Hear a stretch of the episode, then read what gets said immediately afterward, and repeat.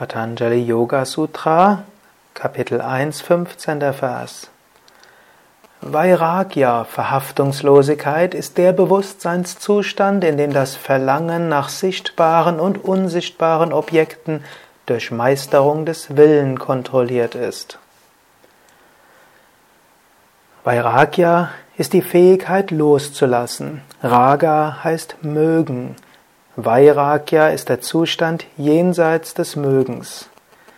Patanjali hat ein paar Verse vorher gesagt, dass durch Abhyasa, Übung und Vairagya, Verhaftungslosigkeit, die Chitta-Vrittis kontrolliert werden können, also die Gedanken im Geist, und so der Mensch zu seinem wahren Wesen kommt.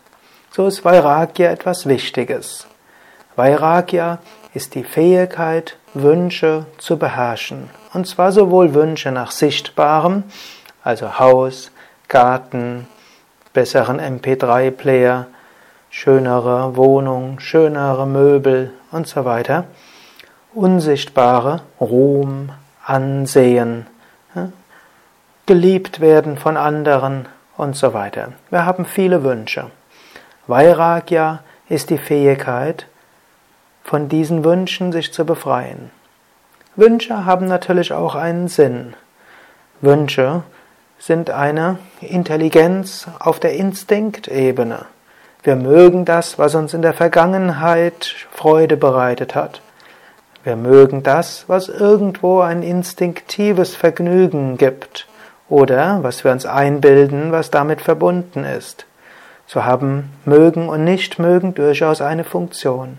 Es ist aber wichtig, Wünsche und Abneigungen zu begreifen als Informationen und nicht als etwas, dessen Sklave wir sind. Wir werden nicht glücklich, indem wir jedem Wunsch hinterherrennen.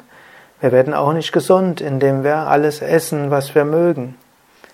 Es ist gut, eine Ernährung zu haben, die einem schmeckt, aber eine, die auch die gesund ist. So ist es eine gute Übung, sich öfters mal vorzunehmen, etwas nicht zu tun, was man mag. Überlege dir am heutigen Tag ab und zu mal, wenn ein Wunsch in deinen Geist kommt, wäre das jetzt nicht eine Gelegenheit, meinem Wunsch nicht zu folgen, Freiheit zu gewinnen. Yoga ist auch Freiheit, die Fähigkeit, einem Wunsch nicht nachzugehen und sich dabei glücklich zu fühlen, macht dich frei.